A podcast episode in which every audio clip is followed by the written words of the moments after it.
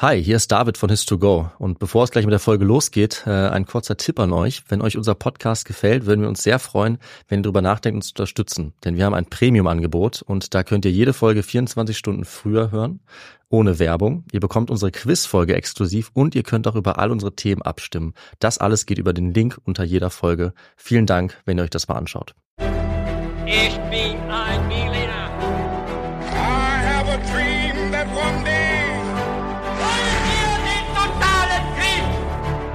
Niemand hat die Absicht, eine Mauer zu errichten.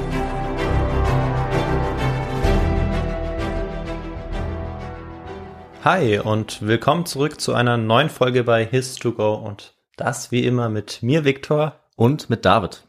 Und bevor wir gleich mit der Folge anfangen, erzähle ich noch ganz kurz, wie wir dabei immer vorgehen. David hat uns heute eine Geschichte mitgebracht, die er gut vorbereitet hat und die er mir gleich erzählen wird und ich weiß nicht, worum es in dieser Geschichte gehen wird. Und dabei wird natürlich auch mein Wissen auf die Probe gestellt und natürlich auch euer Wissen, also von all denjenigen, die uns zuhören. Und bevor wir jetzt mit der Folge einsteigen, haben wir immer noch eine Frage, die wir uns gegenseitig stellen und die lautet, David, was trinkst du heute zum Podcast? Ich trinke für die heutige Folge einen Grapefruit-Radler. Erfrischend und äh, angemessen für die späte Stunde. Es ist nämlich äh, ziemlich spät für diese Aufnahme. Ja, David, so ist es. Und deshalb trinke ich auch einen Pina Colada mit frischen Erdbeeren. Und das ist eine Getränkeempfehlung von Justin. Vielen Dank dafür. Und jetzt würde ich sagen, steigen wir in die Geschichte ein.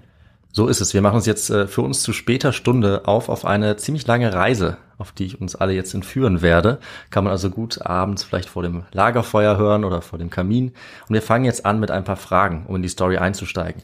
Und die erste Frage lautet, eine verblüffende, aber mögliche Ursache für den Ausbruch der Meuterei auf der Bounty ist wohl A. Die Liebesbeziehung eines Offiziers zum Kapitän des Schiffes, B. Die psychischen Folgen einer Geschlechtskrankheit oder C. Der Verlust des Rumvorrates.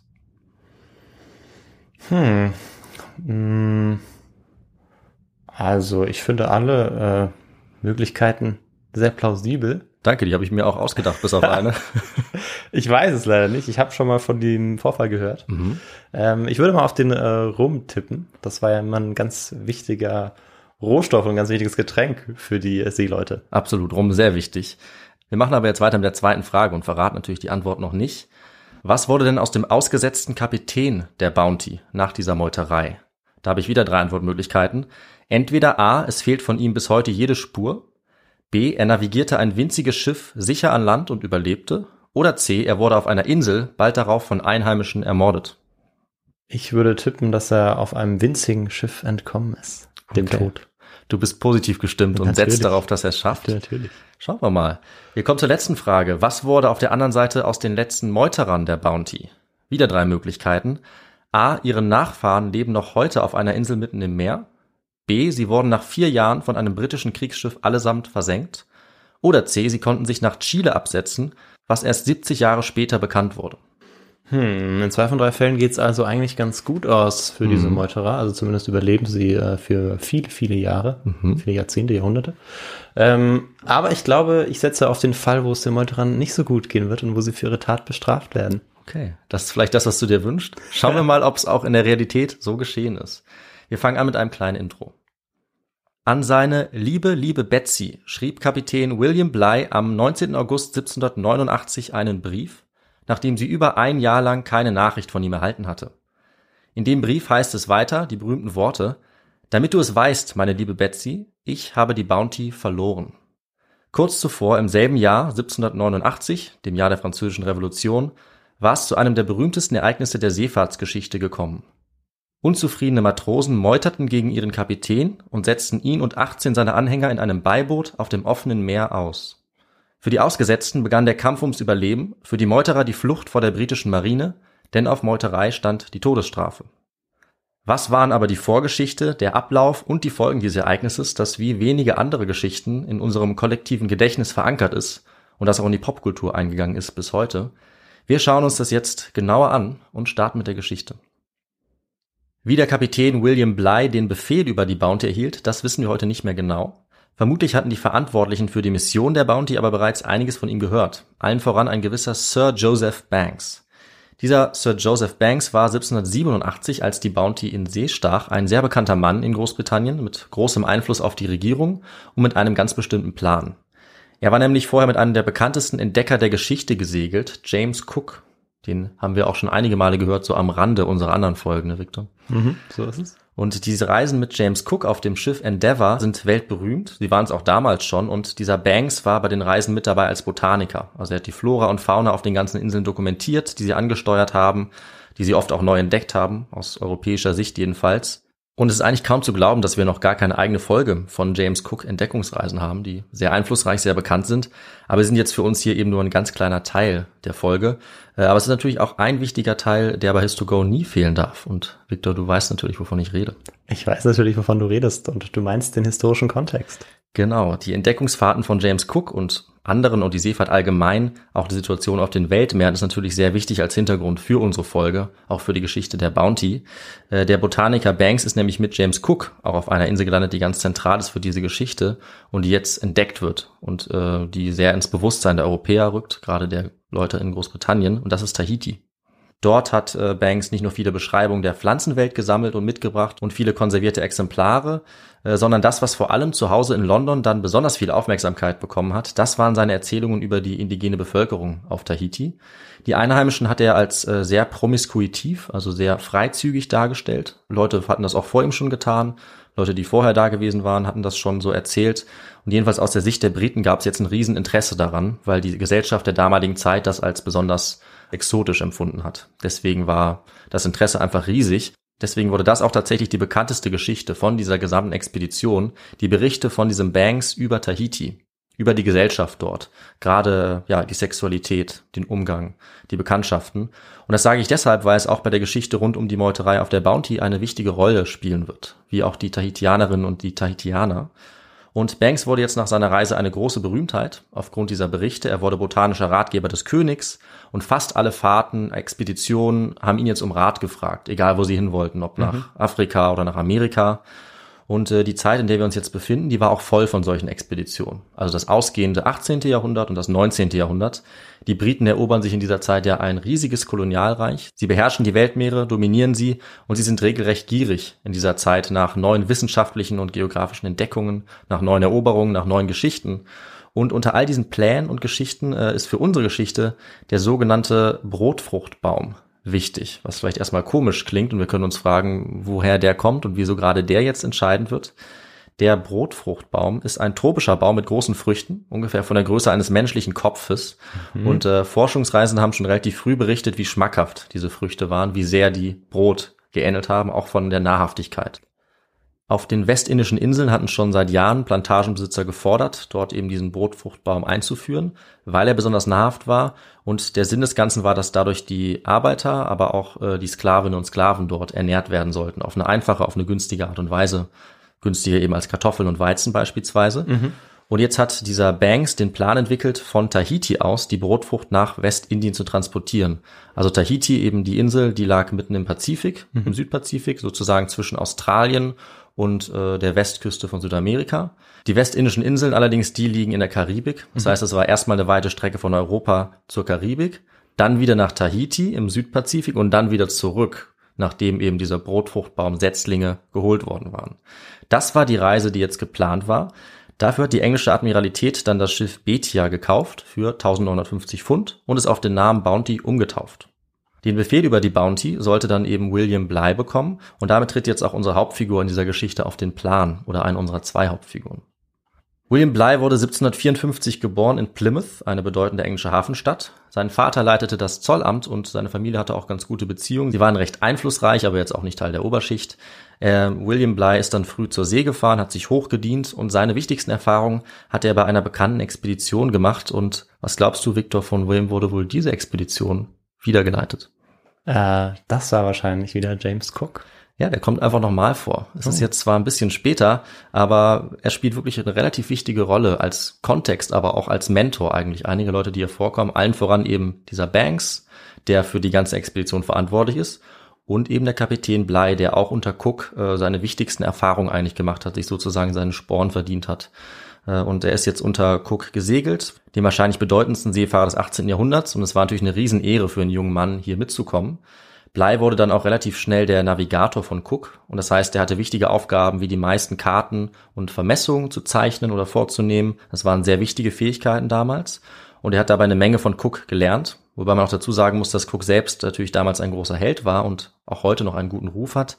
Aber dass er gerade auch auf seiner letzten Reise sehr brutal war gegenüber den Einheimischen, die er angetroffen hat, dass er sie extrem hart hat bestrafen lassen, Ja. zum Teil verstümmeln lassen.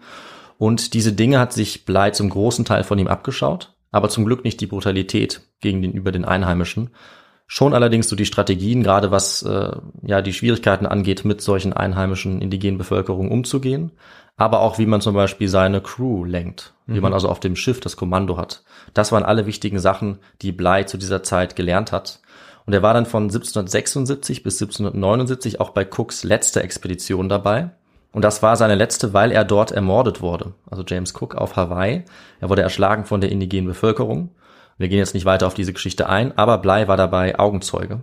Er hat das alles mitbekommen und hat natürlich auch seine Schlüsse daraus gezogen. Es hat ihn sehr beeinflusst. Er ist dann wieder zurückgekehrt nach England, hatte nach dieser Expedition einen kleinen Karriereknick, aber er war weiterhin als Leutnant bei der Marine tätig.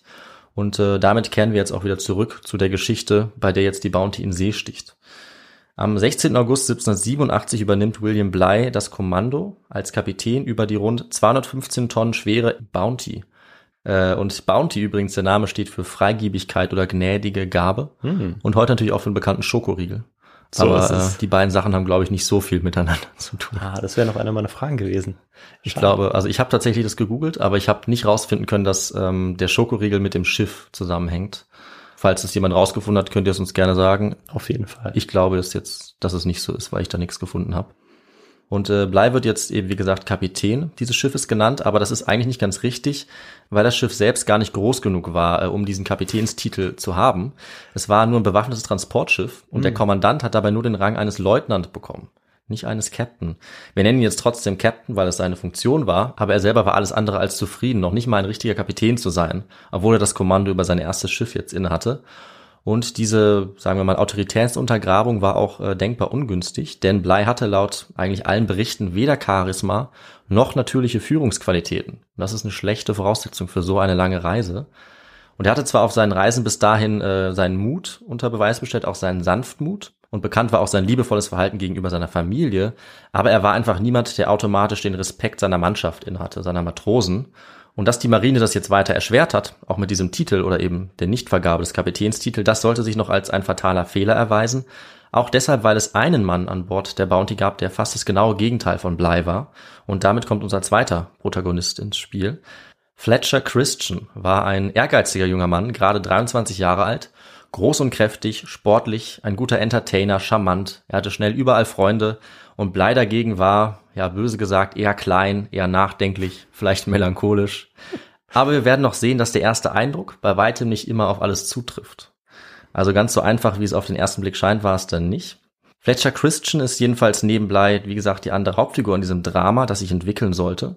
Und äh, die beiden hatten zunächst ein sehr gutes Verhältnis. Also Christian hat Bly zunächst bewundert, er wollte von ihm lernen und er wurde auch schnell zu dessen Protégé, zu dessen Schützling und dann erst später zu seinem Verderben.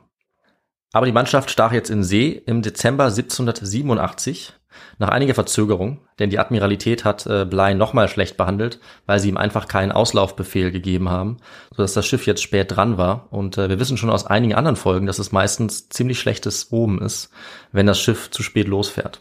Das führt häufig zu Problemen. Ja, es gibt ja zu bestimmten Monatszeiten in bestimmten Regionen auf dem Meer, im Ozean, ähm, ja, Winde, vor denen man sich vielleicht fürchtet. Ganz richtig. Und eine dieser Regionen, äh, die werden wir jetzt gleich noch ein bisschen genauer kennenlernen, weil Sehr genau schön. dahin mussten sie natürlich fahren. Ja. wie es der Zufall wollte. Also die Mannschaft sticht in See im Dezember mit 46 Mann Besatzung in diesem Schiff, das ungefähr 28 Meter lang ist und mit 14 Kanonen ausgerüstet ist. Zu den einzelnen Mannschaftsmitgliedern wissen wir sogar richtig viel. Ich erwähne sie jetzt aber nicht extra, weil es sind viele Leute. Ich könnte sie alle einzeln beschreiben, aber dafür fehlt die Zeit. Es lohnt sich aber, das alles nachzulesen. Das sind eigentlich alles ziemlich spannende, zum Teil wirklich schillernde Persönlichkeiten. Und ich sage was dazu, wenn sie im Laufe der Geschichte noch wichtig werden. Der Auftrag dieser Expedition war es jetzt, wie gesagt, erst nach Tahiti zu segeln, dort die Schösslinge oder Sprösslinge des Brotfruchtbaumes aufzunehmen und die sollte Bly mit seiner Crew dann nach Jamaika bringen. Das erste Ziel der Bounty war Teneriffa als Zwischenstation Mhm. und der Weg dahin war schon mal nicht einfach. Das Wetter war, wie du richtig vorhergesehen hast, sehr stürmisch. Also die Reise ging gleich schon gefährlich los. Zu dieser Zeit sind auch bei weitem nicht alle Schiffe sicher im Ziel angekommen, die über die Ozeane gesegelt sind. Manche sind spurlos verschwunden. Das wüssten natürlich alle auch an Bord. Und die Bounty zum Glück, die ist jetzt erstmal sicher bei Teneriffa angekommen und es ging dann nach einem kurzen Aufenthalt auch schon weiter. Danach wurde dann allerdings die späte Abreise schon zum großen Problem. Als die Bounty sich nämlich Kap Horn genähert hat, im März 1788, war es fast unmöglich, das Kap zu umrunden. Victor, du weißt jetzt bestimmt, wo dieses Kap genau liegt. Ja, dieses Kap Horn liegt ganz äh, im Süden von Südamerika. Ja, korrekt. Es ist eigentlich der südlichste Punkt, bis auf ein paar kleinere Inseln noch. So südlich eben, dass es auch gefährlich nah an der Antarktis liegt. Ja. Das heißt, das Wetter ist extrem schlecht und das Kap Horn ist berüchtigt dafür, dass hier viele Schiffe eben untergehen oder sehr große Schwierigkeiten bekommen.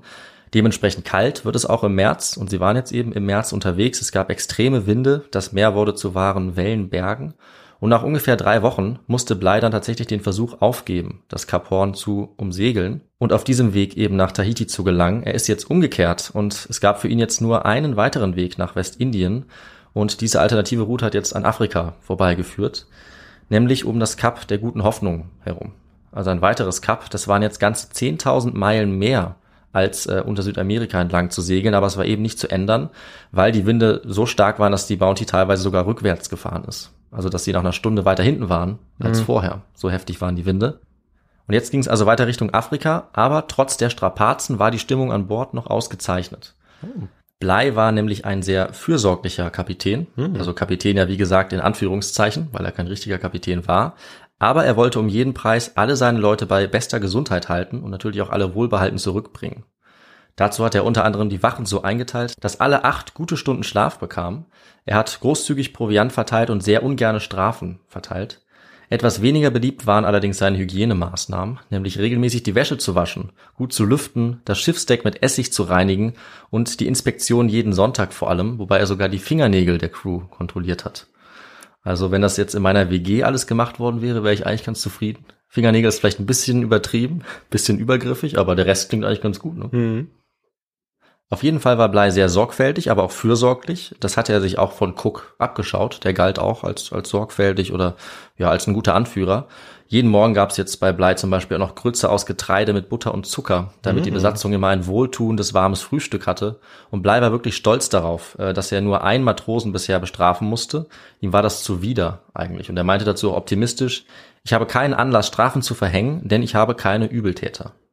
Also Und- bisher klingt das eher nach einer Kreuzfahrt oder nach einem Wellnessurlaub. Schön wäre es, wenn es so bleiben würde, aber die Wahrscheinlichkeit ist jetzt natürlich relativ gering nach dem Intro, was wir schon erfahren haben. Und den Fragen, ja. Und den Fragen natürlich. Also es bleibt es jetzt auch leider nicht mehr lange so. Aber Bly war ganz besonders stolz auf seinen Protégé, auch auf Fletcher Christian. Den hat er immer an seinem Tisch sitzen lassen, in seiner Kajüte, hat ihn persönlich die Navigation gelehrt und es war für alle erkennbar, dass er ihn sehr mochte und dass Christian wahrscheinlich auch äh, eine Beförderung erhalten hätte, wenn dann die Reise zu Ende war. Das heißt, die Lage an Bord, die Stimmung war hervorragend, sollte sich aber wie gesagt bald ändern. Vielleicht war Bly auch zu nett, verglichen mit den üblichen Sitten auf See, die zu dieser Zeit ja eher rau waren, eher schwieriger Umgang, strenger Umgang, auch geprägt von einer harten Autorität, von einer starken Hierarchie. Und Bly war dagegen eigentlich ein Engel. Also er wahnsinnig nett.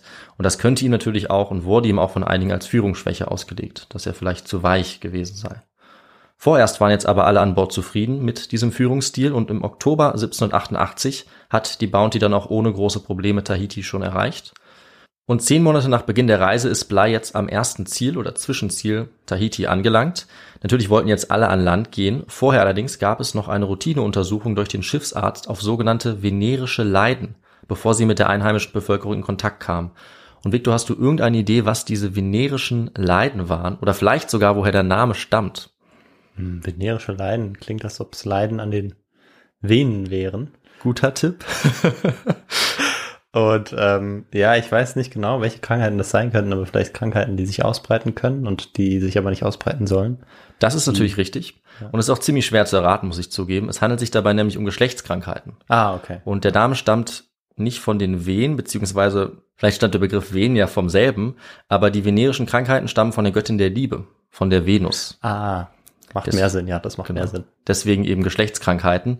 Und am weitesten verbreitet war zum Beispiel die Syphilis, eine ganz verbreitete Geschlechtskrankheit und auch eine sehr gefährliche Krankheit. Und äh, leider hatten sich auch die Menschen auf Tahiti mit Geschlechtskrankheiten angesteckt durch den Kontakt mit den Europäern. Die Engländer meinten, dass die Franzosen dafür verantwortlich waren. Die Franzosen aber haben gesagt, dass die Engländer verantwortlich waren. Klar. Wir wissen es natürlich nicht. Und Leute wie der inkompetente Schiffsarzt der Bounty haben natürlich auch dazu beigetragen, dass solche Krankheiten sich verbreitet haben. Und wir können auf jeden Fall bezweifeln, dass alle Mitglieder der Bounty auch gesund waren. Aber der Arzt hat ihnen eben bescheinigt, dass es so wäre.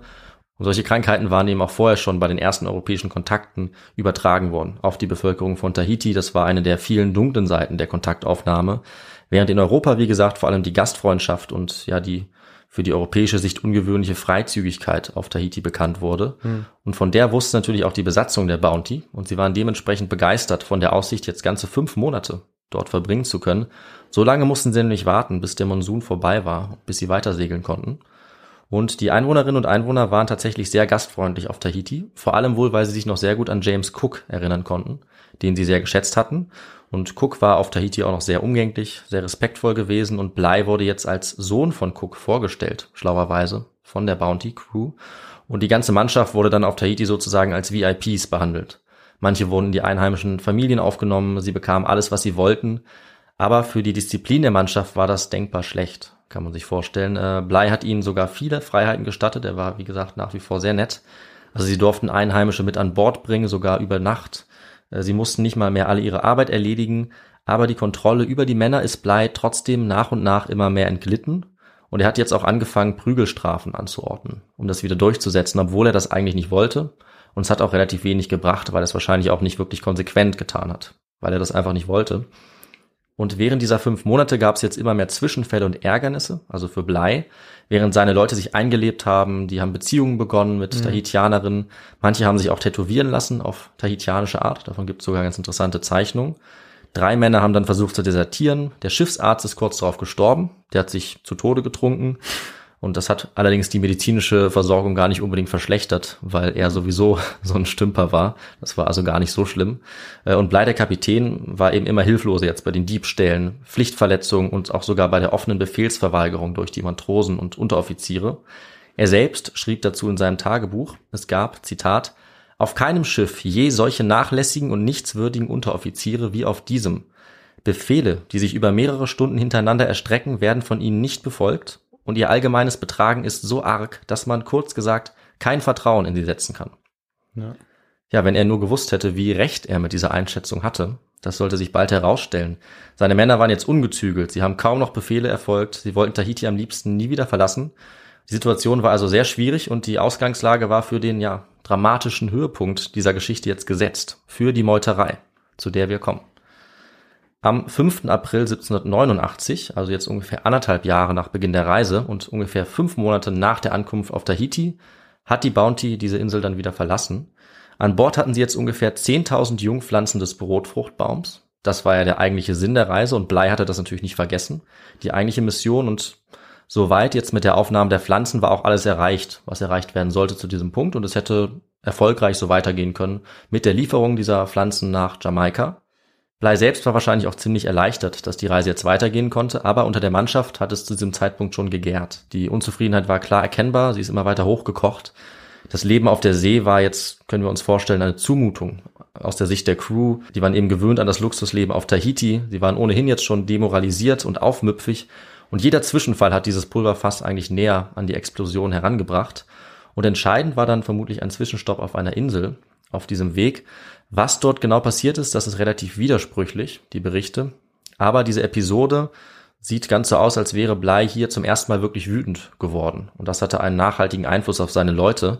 Also er hat einige indigene Anführer, Häuptlinge schlecht behandelt und er hat vor allem Fletcher Christian angeschrien und beschimpft, weil der seine Aufgaben nicht richtig erfüllt hatte. Er sollte Wasser holen, es kam dabei zu Streitigkeiten mit den Einheimischen, äh, zu Diebstählen und die Details sind wie gesagt nicht ganz klar, deswegen lasse ich die jetzt hier auch weg.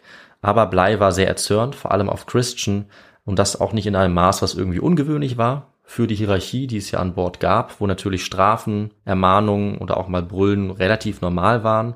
Und Blei hat ihn jetzt auch nicht auspeitschen lassen oder sonst irgendwie bestraft. Aber die Stimmung war vor allem bei Christian denkbar schlecht. Der wurde immer wütender. Er hat darüber nachgedacht, mit einem Floß jetzt abzuhauen, zu desertieren. Und einige Vertraute haben dann auf ihn eingeredet und ihm vorgeschlagen, stattdessen eine Meuterei anzuzetteln. Und die Lage ist dann relativ schnell eskaliert. Am 5. April 1789 waren sie aufgebrochen von Tahiti. Am 28. April kam es dann zu einem eigentlich sehr kleinen, aber entscheidenden Vorfall. Es gab einen Haufen Kokosnüsse an Bord zur Verpflegung, den die Leute gekauft hatten, auch auf diesen Inseln. Und der war jetzt über Nacht merkwürdigerweise geschrumpft. Irgendjemand hatte sich bedient an diesen Kokosnüssen und Blei war eben so pingelig und so streng, dass er das unbedingt aufklären wollte. Also er hat den oder die Schuldigen gesucht, konnte es allerdings nicht herausfinden, er hat sie alle einzeln befragt. Und es war wohl wieder Fletcher Christian, der von ihm auch äh, relativ stark beschuldigt wurde weil er ihn wahrscheinlich ohnehin jetzt auch für nichts nutzt gehalten hat nach der letzten Geschichte. Und ja, über diese entscheidende Auseinandersetzung, die eigentlich keine große Sache war, darüber gibt es im Nachhinein sehr viele verschiedene Berichte, weil sie dann so wichtig wurde. Wir wissen bis heute nicht genau, wer dabei was gesagt hat oder wie gehandelt hat. Und in Bleis Logbuch, einer der wichtigsten Quellen, wird dieser Vorfall gar nicht erwähnt. Hm. Einfach deshalb, weil es für ihn völlig unwichtig war. Also völlig zu vernachlässigen, es war nur eine kleine Streitigkeit. Ähm, er war auch nicht weiter nachtragend. Aber den Zeugen ist im Nachhinein klar geworden, dass dieser Moment, dieser Streit ähm, das Entscheidende war und dass ein Mitglied der Besatzung dabei dann eben völlig durchgedreht ist. Anders kann man es nicht sagen. Und das war Fletcher Christian. Der zettelt jetzt diese Meuterei an, obwohl er ja eigentlich bei Bly der beliebteste an Bord war. Im Nachhinein haben dann die Mannschaftsmitglieder berichtet, dass Fletcher Christian anscheinend Wahnvorstellungen hatte, dass er dachte, dass Bly ihn bestrafen wollte, auspeitschen, degradieren, obwohl es dafür keine konkreten Anzeichen gab. Hm. Zumindest von denen wir wissen. Wie gesagt, Blei mochte ihn eigentlich. Er war ja außergewöhnlich fürsorglich und human gegenüber der Besatzung. Und er wird, das ist eben die eine Sache, später zwar als jähzornig beschrieben, aber nie im physischen Sinne, sondern nur verbal. Also er hat niemanden körperlich geschlagen, außer in einigen Ausnahmefällen. Er wurde auch dafür kritisiert, dass er das zu wenig gemacht hat, dass er zu wenig Prügelstrafen angeordnet hat. Und tatsächlich hat der Christian nach diesem Kokosnusskonflikt auch eingeladen, sich wieder an seinen Tisch zu setzen, also eine Art Friedensangebot. Er war also nicht nachtragend und dass er jetzt hier zornig wurde, reicht auch bei weitem nicht aus, um die Meuterei zu erklären oder um sogar Bly die Schuld an der Meuterei zu geben, was später auch passiert ist. Und die Autorin Carolyn Alexander beurteilt das so, Zitat, also hat nicht Bly mit Christian gebrochen, sondern Christian hat mit Bly gebrochen. Also Christian, der Meuterer, der Anführer, hätte es akzeptieren können, dass er angeschrien wurde, aber nicht bestraft wurde, er hätte weitermachen können. Aber er war zu diesem Zeitpunkt laut einigen Beschreibungen, wie gesagt, ein nervliches Wrack. Er hatte Zwangsvorstellungen. Er hat ständig davon geredet, dass die Fahrt eine einzige Hölle sei und dass Kapitän Bly ihn bestrafen wolle. Und es ist durchaus möglich, dass es auch zutrifft, was später über Christian gesagt wurde, nämlich, dass er in diesem Moment wahnsinnig war. Also buchstäblich. Und der Grund dafür könnte gewesen sein, äh, dass Christian auf Tahiti eine Geschlechtskrankheit bekommen hatte, mhm. wegen der er auch behandelt wurde. Und es gibt auch Berichte, die sagen, dass er stark geschwitzt hat, also übermäßig geschwitzt hat. Und Hyperhidrose, übermäßige Transpiration oder Schwitzen ist tatsächlich ein Symptom für einige seltene Krankheiten, die zu Verhaltensänderungen führen können. Und auch Geschlechtskrankheiten wie Syphilis gehören dazu. Und äh, der genaue Grund bleibt natürlich unklar. Die Stimmung war generell schlecht. Und es ist gut möglich, dass auch jemand anderes zum Meuterer geworden wäre oder diesen Aufstand angeführt hätte, wenn Christian das nicht getan hätte. Ja. Aber ich finde, es ist eine sehr interessante These und es ist auch die Antwort auf eine unserer Fragen. Mhm. Dass es tatsächlich die psychische Folge einer Geschlechtskrankheit war, die dazu geführt haben könnte, dass eben dieser eine Mann Christian ja über alle Maße durchgedreht ist. Also viel stärker, als es eigentlich verständlich gewesen wäre durch diese Konfrontation. Ob das wirklich stimmt, wissen wir nicht, aber ich fand es eine sehr äh, überraschende These. Und es ist eben auch von der Syphilis berichtet, dass sie zu Verhaltensänderungen führen kann in einem späteren Stadium. Ja, ja, und es ist auch spannend, weil also ich wusste das jetzt noch nicht ja. und habe mit dieser Frage auch was gelernt. Und da war die Frage auch noch falsch beantwortet. Nee, leider falsch beantwortet, aber ja. Da lernt man ja oft am besten, wenn man auch mal einen Fehler so macht. Fehler machen ist auch unsere Spezialität beim Beantworten der Fragen, würde ich sagen. Gehen wir aber weiter in der Geschichte. Wie sah denn jetzt die Meuterei aus? Also es geschah dann Folgendes, und hier decken sich die Berichte auch wieder. Am nächsten Tag, nach diesem Vorfall, wurde Kapitän Bly früh morgens in seiner Kammer überrascht, überwältigt, gefesselt und an Deck gebracht. Das taten die Meuterer Fletcher Christian, Charles Churchill, John Mills und Thomas Burkett. Dann wurde verkündet, dass Bly und seine Unteroffiziere jetzt ausgesetzt werden sollten und alle Getreuen, die sie hatten, und zwar auf offenem Meer und in dem kleinen Beiboot der Bounty. Allerdings hat sich herausgestellt, dass das Boot so unsicher war und dass sich Bly so viele Crewmitglieder anschließen wollten, dass sie ein größeres Boot bekommen mussten. eine Barkasse, also immerhin das haben die Meuterer ihnen zugestanden, damit sie nicht sofort untergegangen sind. Diese Barkasse wurde jetzt zu Wasser gelassen und die Besatzung hat sich aufgeteilt in diejenigen, die Blei treu ergeben waren und die Meuterer. Und am Ende kamen jetzt 19 Personen in das Boot, also Blei und 18 andere.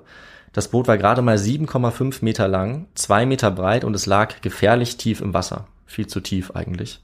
Und Victor, da kommen bei uns, glaube ich, sehr ungute Erinnerungen auf. Zum Beispiel an die Folge zum Floß der Medusa, wo die Ausgangslage äh, auch sehr schlecht war nach Ja. dem Untergang eines Schiffes. Definitiv, wenn da nicht genug Platz ist und vor allem, wenn man nicht genug Proviant hat, kann das noch schreckliche Folgen haben. Aber auch erstaunlich, dass sich die Besatzung ja fast in zwei teilt, weil das eine Schiff ja 28 Meter lang ist. Ja. Und das heißt, auch auf diesem riesigen Schiff ist die Besatzung jetzt auch relativ dünn. besetzt. Genau, es bleiben auf der einen Seite nicht viele da. Auf der anderen Seite entscheiden sich relativ viele für den Weg in den sicheren Tod eigentlich. Also sie mussten davon ausgehen, dass sie das nicht lange überleben würden. Und ich wollte gerade die Frage stellen, aber dann sage ich es jetzt einfach selber. Sie hatten äh, nur für fünf Tage Proviant dabei. Ah, Und der Grund, warum es nicht länger reichen sollte, war, dass niemand davon ausgegangen ist, dass sie überhaupt länger überleben würden als fünf Tage auf diesem okay. Boot. Ja, dann sind sie ja wirklich, dann sind wirklich so viele Leute in den fast sicheren Tod gegangen. Genau, und äh, einige davon hätten eben die Wahl gehabt, zurückzubleiben, aber waren Blei anscheinend so treu ergeben, dass sie lieber dieses riesige Wagnis auf sich nehmen wollten, mit fünf Tagen Proviant und äh, in einem sehr, sehr kleinen Boot auf dem offenen Meer irgendwie an Land zu kommen, irgendwie zu überleben. Sie sind aber eben, wie gesagt, davon ausgegangen, dass sie es wahrscheinlich nicht schaffen werden. Einige wurden natürlich dazu gezwungen, auch mitzukommen, einfach weil die Meuterer sie nicht mochten. Andere wurden wiederum dazu gezwungen, auf dem Schiff zu bleiben von Christian, weil sie benötigt wurden. Äh, beispielsweise die Zimmermannsmate und der Büchsenmeister, weil die handwerklich so geschickt waren, dass ähm, die Meuterer nicht auf sie verzichten wollten. Andere wiederum haben sie mit vorgehaltener Waffe gezwungen, jetzt ins Boot zu steigen, damit sie weg wären und keine, ja, keine Schwierigkeiten mehr machen würden. Einige haben sich dabei auch durchaus heldenhaft verhalten oder zumindest sehr treu. Zum Beispiel der Schreiber John Samuel, der hat sogar mit vollem Einsatz das Logbuch, das Patent, Unterlagen und auch die Kleidung von Blei vom Schiff mitgenommen. Das heißt, die Aufzeichnungen Bleis sind äh, mit auf das Boot gekommen. Und wer jetzt natürlich aufgepasst hat, äh, kann sich denken, dass das ein relativ gutes Zeichen ist, weil ich habe ja aus diesem Logbuch schon zitiert. Das heißt, irgendwie müssen wir das heute noch haben. Ja, und dazu werden wir jetzt gleich kommen. Es wurden jetzt die Taue gekappt und die beiden Gruppen sind getrennte Wege gegangen. Und das letzte, was Bly von der Bounty jemals gesehen hat, war, wie die wertvollen Brotfruchtpflanzen ins Wasser geworfen wurden. Also ein unmissverständliches Zeichen, dass der gesamte Zweck der Reise, das Ziel, völlig gescheitert war. Die tausend Pflanzen waren jetzt verloren und für die Meuterer und auch für die Ausgesetzten begann jetzt der Kampf ums Überleben.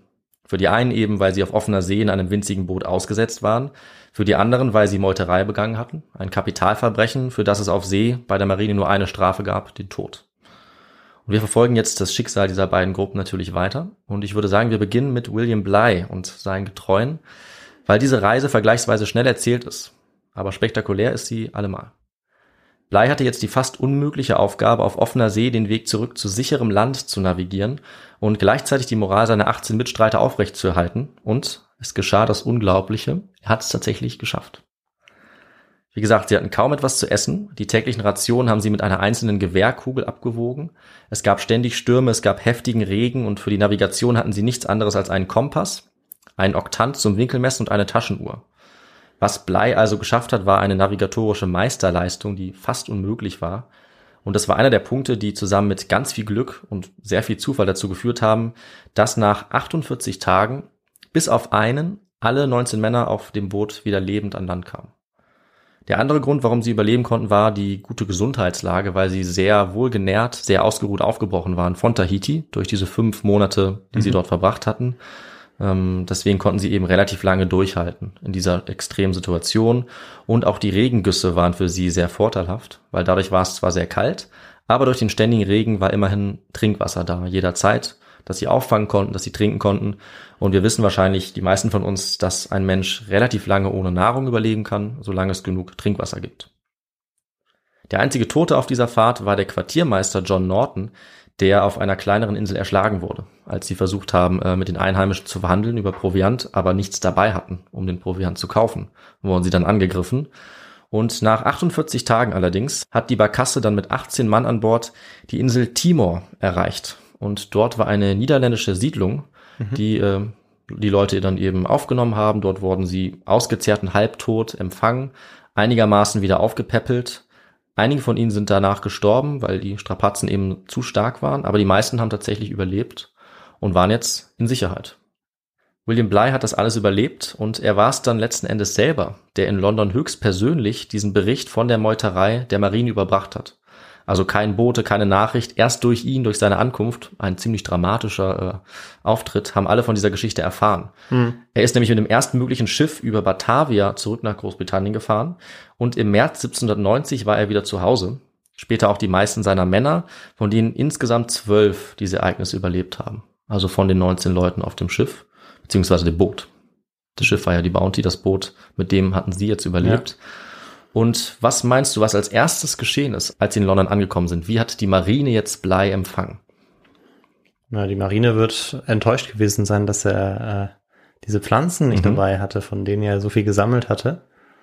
Und wird den erstmal irgendwie ja wahrscheinlich auf den Schaden irgendwie verklagt haben oder will.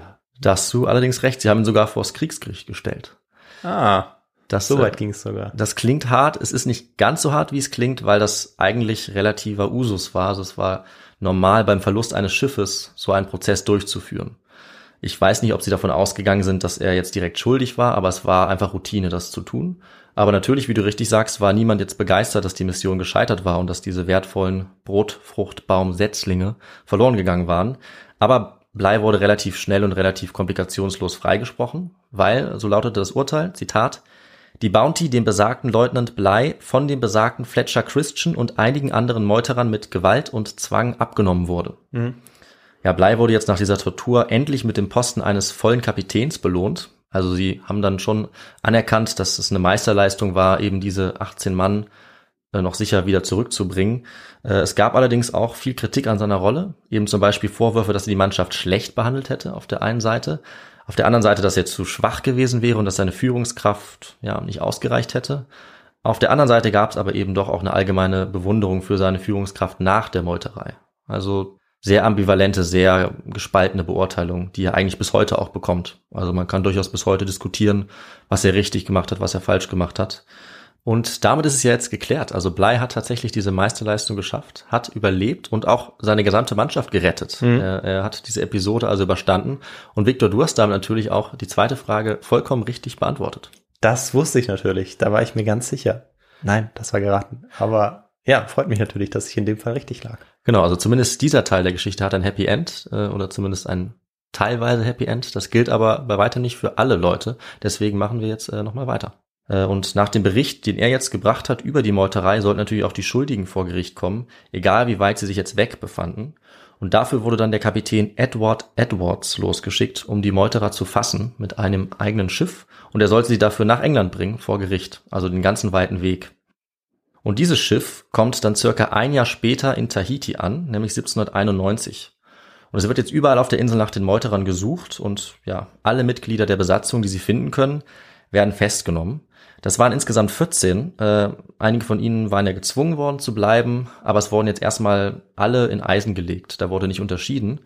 Und bei der Suche wurde aber schnell klar, es waren irgendwie 14 dieser Meuterer auf der Insel. Aber es hat jede Spur gefehlt von der Bounty und von Fletcher Christian und auch seinen engsten Gefährten.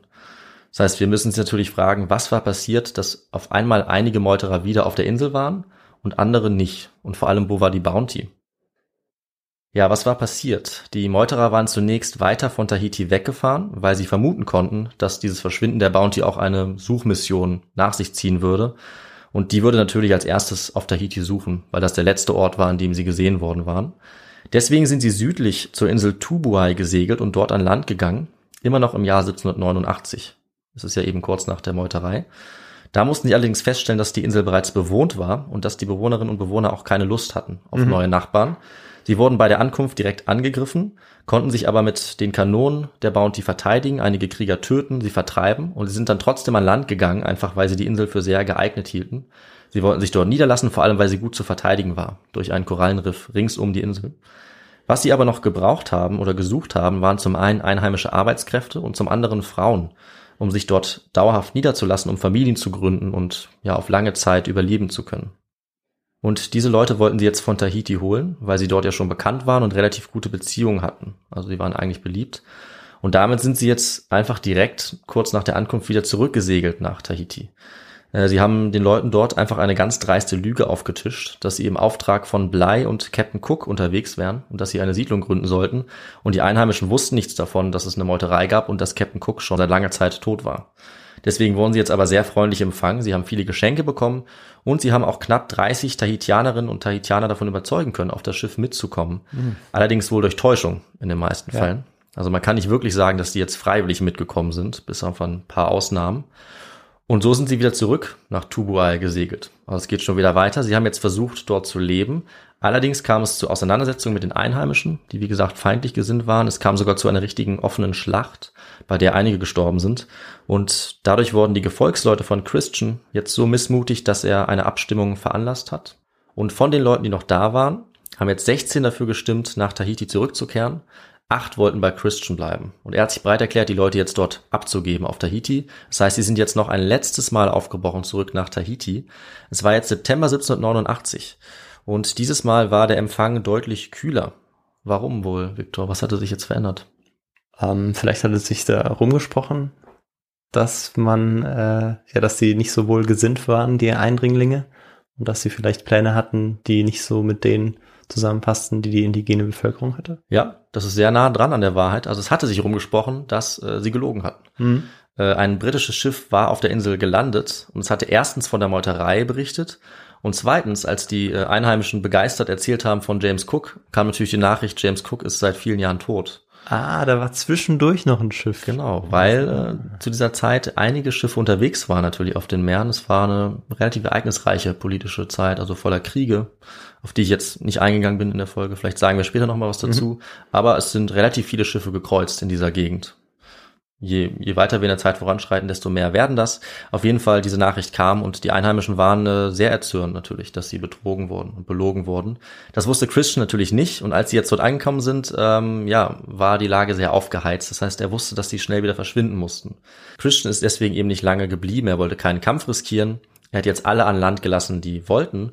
Und am Abend desselben Tages noch hat er dann einige Einheimische äh, an Bord der Bounty eingeladen. Vor allem Frauen für ein Fest. Und sobald die dann alle an Bord waren, hat er die Taue gekappt, den Anker gelichtet und er ist einfach losgefahren mit dem Schiff, sodass er sie gegen ihren Willen entführt hat. Also er hat sie einfach gekidnappt. Zumindest für die Frauen gilt es als sicher, dass alle bis auf die Gefährtin von Christian selber unfreiwillig mitgekommen sind. Also entführt worden, unter Androhung von Gewalt, unter Zwang. Damit blieben jetzt auf der Insel Tahiti 14 Meuterer, die später gefangen wurden von Captain Edwards. Und die Bounty selber ist mit neun Meuterern aufgebrochen. Das war eben der harte Kern rund um Christian.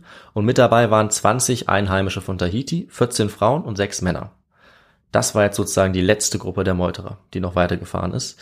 Eine Frau von denen ist sogar noch entkommen bei der Abfahrt, weil sie einfach von Bord gesprungen ist. Und sie ist an Land geschwommen. Sechs ältere Frauen wurden danach auf einer nahegelegenen Insel abgesetzt, weil sie wohl als nicht geeignet gesehen wurden von Christian, um als Ehefrauen zu dienen. Also wir sehen, dass dieser Teil der Geschichte auch immer düsterer wird. Ja, ist grausam. Es ist sehr grausam, wenn es um solche Sachen schon geht. Was ihr Schicksal ist, können wir nur erahnen, können wir nur raten. Wir wissen aber, wie es jetzt weiterging mit den noch Verbliebenen auf der Bounty. Das sollte allerdings die Weltöffentlichkeit, also vor allem in England, sollten das die Leute erst Jahrzehnte später erfahren. Deswegen springen wir kurz nochmal zurück nach London. Dort wurden jetzt die 14 Meuterer hingebracht, die auf der Insel ja festgenommen worden waren. Ähm, wie gesagt, jetzt etwas später, nachdem das eine britische Schiff dorthin kam. Von denen wurden jetzt sechs Leute zum Tode verurteilt. Die Hauptschuldigen waren natürlich gar nicht da. Die waren ja, wie gesagt, immer noch weiter entkommen. Und drei wurden jetzt gehängt. Die anderen wurden begnadigt. Und ja, Captain Bly selbst war ja freigesprochen. Äh, Er hat auch noch Karriere machen können in der Marine. Er wurde immerhin Vizeadmiral, aber sein Ruf hat sich von dieser Geschichte nie so ganz erholt. Es gab lange Zeit bittere Schmutzkampagnen gegen ihn, vor allem von den Familien der Meuterer selbst, die ihn in schlechtes Licht gerückt haben, weil sie eben, ja, ihre Verwandten verteidigen wollten. Sie haben ihm die Schuld zugeschoben für die Meuterei und das führt auch bis heute noch dazu, dass er einen deutlich schlechteren Ruf hat, gerade auch in den Filmen zur Meuterei, äh, zum Beispiel Meuterei auf der Bounty mit Marlon Brando, einen deutlich schlechteren Ruf, als ihm eigentlich zusteht, aller Wahrscheinlichkeit nach, weil er eben gerade kein Menschenschinder war, kein brutaler Kapitän, sondern ein fürsorglicher, ein humanistischer Vorgesetzter. Und das ist äh, ja bis heute ein bisschen schwierig mit der Verurteilung und die meisten ähm, wissenschaftlichen Texte darüber tendieren eigentlich dazu, dass er zu Unrecht eben in so ein Licht gerückt wurde als ein brutaler, besonders strenger Vorgesetzter. Das war eben nicht der Fall. Aber mit diesem gemischten Ruf ist dann im Alter Aber mit diesem gemischten Ruf ist er dann im Alter von 63 Jahren gestorben. Er ist tot umgefallen auf dem Weg zum Arzt, vermutlich an Krebs gestorben. Und die Geschichte der Meuterei auf der Bounty war zu diesem Zeitpunkt ja immer noch nicht vorbei. Also er hat nie erfahren, was eigentlich aus seinem Schiff wurde. Ähm, und das hatte zu dieser Zeit auch niemand mehr interessiert, denn mittlerweile waren wir mitten in den napoleonischen Kriegen. Und was jetzt mit einem einzelnen Schiff geschehen ist, das hat niemand interessiert, wo auf den Weltmeeren Krieg herrschte, mitten in Europa. Und die britische Marine hatte jetzt Besseres zu tun, als nach den restlichen Meuterern zu Ja. suchen. Deswegen war es dann völliger Zufall, als tatsächlich die wieder gefunden wurden. Und das ist erst im Jahr 1808 passiert. Und nochmal im Jahr 1814, als dann Schiffe auf der Insel Pitcairn Island angelegt haben. Diese Insel galt als unbewohnt und sie war dazu noch völlig falsch auf den Karten eingezeichnet, über 350 Kilometer zu weit westlich. Und deswegen war die Überraschung riesig bei diesen Schiffen, als sie auf einmal bei der Ankunft von Inselbewohnern begrüßt wurden, die sogar Englisch konnten. Ja, und dann hat sich herausgestellt, dass 1790, also circa 20 Jahre vor dieser Wiederentdeckung, die Bounty von Christian dorthin gesteuert war, zu den Pitcairn-Inseln, dass sie dort an Land gegangen waren und dort eine Siedlung gegründet hatten. Die Bounty wurde angezündet von den Meuterern, dass jetzt niemand mehr die Insel verlassen konnte, vor allem die tahitischen Frauen nicht, die gegen ihren Willen ihrer Freiheit beraubt wurden, die dort festgehalten wurden und auch gezwungen wurden, mit den Meuterern jetzt Familien zu gründen. Und als dann 1808 der amerikanische Robbenfänger Topaz die Insel quasi wiederentdeckt hat, war aber nur noch ein einziger Meuterer am Leben. Alle anderen waren laut den Angaben dieses einzelnen Mannes äh, an Krankheiten gestorben oder von den einheimischen Dienern ermordet worden. Diener, so hat er eben die Leute von Tahiti genannt und dass er sie als Diener bezeichnet hat, sagt eigentlich fast schon alles, was man dazu wissen muss. Wir können davon ausgehen, dass sich diese Diener in Anführungszeichen das nämlich nicht lange haben gefallen lassen, sich so behandeln zu lassen, wie Sklaven behandelt zu werden und deswegen haben sie vermutlich die Meuterer äh, nach und nach umgebracht. In Konflikten auch von den Meuterern untereinander, allen eigentlich untereinander und wir wissen nicht, wer wen wann umgebracht hat, das können wir nicht rekonstruieren. Aber Christian selber, der Anführer, ist auf jeden Fall bald nach seiner Ankunft dort getötet worden oder vielleicht auch an einer Krankheit gestorben. Und der einzige Zeuge, der all das erzählt hat, das war eben dieser eine letzte Meuterer namens John Adams, der noch da war. John Adams war auch gar nicht sein richtiger Name, aber als John Adams ist er heute noch bekannt. Und die Tahitianer und Tahitianerinnen hat leider niemand wirklich gefragt. Die waren ja alle noch auf der Insel bis auf einige, die gestorben waren, auch bei diesen Konflikten. Die Frauen hatten äh, mittlerweile viele Kinder gezeugt mit den Meuterern, sicherlich oft nicht freiwillig. Und ihre Geschichte ist eigentlich der tragischste Teil auch an dieser Story. Sie sind jetzt weiter dort geblieben, unter der Herrschaft, kann man fast sagen, von diesem John Adams. Und der hat mit den ganzen Kindern der Tahitianerin und der Meuterer jetzt eine Art Kolonie aufgebaut, die bald auch immer bekannter wurde, weil jetzt immer mehr Schiffe dort auch umhergefahren sind und die fast schon als Attraktion Halt gemacht haben, um diese Sehenswürdigkeit zu sehen, dieser englischen Kolonie oder englisch-tahitianischen Kolonie auf den Pitcairn Islands. Und als die britische Admiralität dann davon erfahren hat, haben sie sich auch entschlossen, äh, nichts weiter zu unternehmen und sie dort in Frieden zu lassen. Also damit war diese Geschichte aus ihrer Sicht auch beendet. Und ja, dort auf äh, Pitcairn Island, das ist das unglaubliche Ende der Geschichte, leben bis heute die Nachkommen der Meuterer, also von Christian, von John Adams und von ihren Komplizen. Und damit haben wir auch eine Frage noch beantwortet, Ja, die letzte. was aus ihnen geworden ist. Ja, sehr erstaunlich und vor allem auch tragisch natürlich für die indigene Bevölkerung, für die Ja. Frauen. Äh, aber auch natürlich die Männer, die dann als Sklaven gedient haben. Ähm, aber ja, spannend, dass dort dann immer noch die Nachfahren eben von diesen Menschen leben. Ja, also das haben wir relativ selten gehabt in Geschichten bisher, dass wir, äh, wenn sie das weitererzählt hätten, quasi heute noch die Kinder, die Nachfahren befragen könnten. Hm. Nicht die Kinder, aber eben die Kindeskinder. Äh, und ja, die Geschichte geht bis heute weiter und bis heute leben eben noch Leute auf dieser Insel. Also die Pitcairn Islands verwalten sich heute selbstständig. Sie gehören zum britischen Überseegebiet und es leben jetzt noch ungefähr 47 Menschen da. Also eigentlich genau 47, ich weiß jetzt nicht, ob es 2022 noch genau zutrifft, also eine sehr kleine Zahl. Zeitweise waren es auch mal über 200. Also zeitweise ging es dieser Kolonie sehr gut. Sie galten eigentlich auch als perfekte ja, Gemeinschaft im viktorianischen England, weil sie sich nach außen hin als sehr fromm gegeben haben, weil sie natürlich äh, unterrichtet wurden von diesem John Adams äh, in Englisch, auch in der Religion.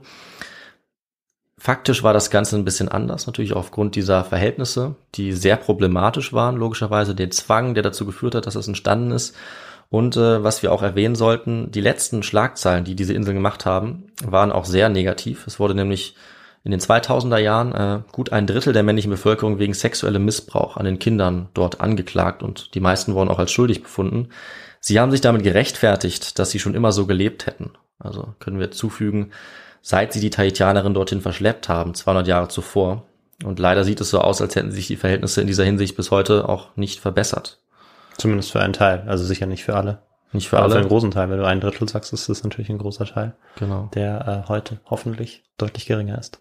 Und dafür, dass sie eben so bekannt sind, ist das auch ziemlich erschreckend. Ja.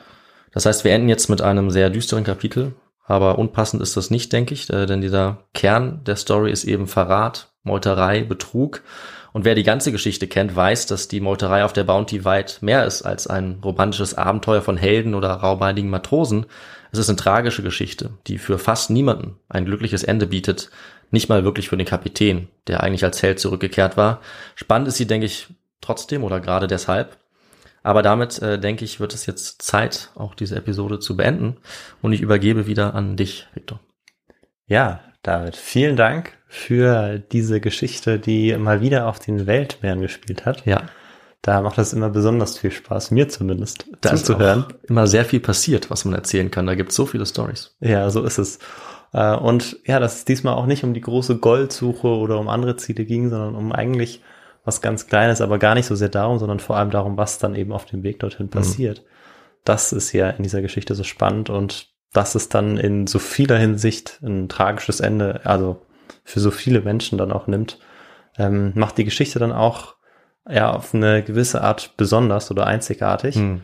Und ähm, ist natürlich auch eine sehr bekannte Geschichte, also zumindest, also ich hatte schon vorher von diesen Vorfällen gehört, Ja. aber ich wusste, wie man gemerkt hat, bei den Fragen eben nicht genau, wie diese Abläufe denn, denn waren. Äh, du hast ja die Fragen auch durchaus so gestellt, dass sie nicht ganz so einfach zu beantworten waren. Nee, das äh, wäre natürlich auch langweilig gewesen, wenn So ich es dir nicht ein bisschen schwer mache. Vielleicht, ja. Aber ähm, ja, so die Geschichte fand ich sehr spannend. Ich glaube, viele konnten ihr auch sehr gut folgen und für uns alle ist es natürlich sehr interessant, was du für Literatur dafür verwendet hast. Ja, ich hatte selten äh, eine Folge, bei der es so viele Details gab, die ich äh, weglassen musste oder aus denen ich auswählen konnte. Äh, der Grund war vielleicht auch, dass ich ein sehr langes Buch gefunden habe. Äh, das ist sehr gut recherchiert, aber ich finde, es ist manchmal ein bisschen schwer, auch dem zu folgen, weil so viele Sachen gleichzeitig passieren, weil man vor und zurück springt natürlich auch chronologisch, weil wie gesagt, die einen fahren weg, die anderen werden verhaftet, die anderen fahren zurück nach England. Das passiert alles mehr oder weniger gleichzeitig. Dann können wir 20 Jahre noch wieder weiter springen, bis die wieder entdeckt werden. Also ist alles ein bisschen verwirrend detailliert dargestellt, wie gesagt, mit sehr guten Quellen ist es aber in einem Buch, nämlich von ähm, Caroline Alexander, der britischen Autorin, heißt es Die Bounty, die wahre Geschichte der Meuterei auf der Bounty. Berlin 2003 und etwas besser zusammengefasst und auch besser lesbar fand ich es bei Susanne und Joachim Wahl in Brutale See von Meuterern, Schiffbrüchigen und Eingeborenen. Die haben das Ganze auch mit guter Recherche, finde ich, deutlich ja, prägnanter nochmal geschrieben, deutlich kürzer auch. Das hat mir sehr geholfen. Ja, dann werde ich da auf jeden Fall mal reinschauen. Ja, und dann sag ich noch was dazu, wie man uns unterstützen kann. Sehr gerne. Und als allererstes äh, möchten wir uns, oder möchte ich mich auf jeden Fall bedanken, aber ich glaube, du dich auch. Ja, richtig? allerdings, ja, auf jeden Fall. für die vielen Nachrichten, die wir bekommen haben und auch die äh, Spenden. Also vielen Dank dafür in den letzten zehn Tagen, aber auch natürlich für alle, die uns vorher gespendet haben. Immer Vielen, ein großes vielen Dank. Dankeschön. Und ja, erreichen könnt ihr uns über unsere E-Mail-Adresse kontakt.histogo.de oder über unser Kontaktformular auf unserer Website. Außerdem könnt ihr uns auch auf unseren Social Media Plattformen folgen. Das wären zum Beispiel Twitter, Instagram oder YouTube. Und ihr könnt uns natürlich auch bewerten auf euren Lieblings-Podcast-Plattformen, wenn das möglich ist, oder eben auch folgen. Dann habt ihr noch die Möglichkeit, uns zu spenden über unsere Website oder uns zu unterstützen, indem ihr ein bisschen Merch kauft. Wenn ihr uns spendet, dann landet ihr auch auf unserer berühmten Hall of Fame. Da sind alle Namen verewigt. Ja. So ist es. Und damit habe ich, glaube ich, alles gesagt. Ich glaube, wir sind am absoluten Ende jetzt angelangt. Und ja, in zehn Tagen gibt's dann die nächste Geschichte. Ich weiß schon ziemlich genau, wohin es gehen wird. Und ich glaube, es wird eine ganz spannende Geschichte. Ich bin auf jeden Fall gespannt darauf. Sehr gut. Und ja, bleibt noch alle gesund, macht's gut und bis in zehn Tagen. Bis dann. Ciao. Tschüss.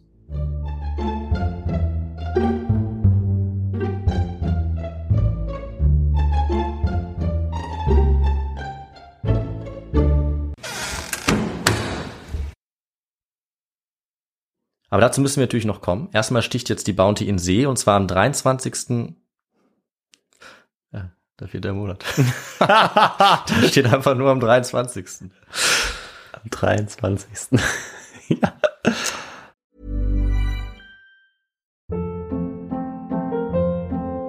Hold up. What was that? Boring. No flavor. That was as bad as those leftovers you ate all week. Kiki Palmer here, and it's time to say hello to something fresh and guilt-free. Hello Fresh. Jazz up dinner with pecan-crusted chicken or garlic butter shrimp scampi. Now that's music to my mouth. Hello Fresh. Let's get this dinner party started. Discover all the delicious possibilities at hellofresh.com.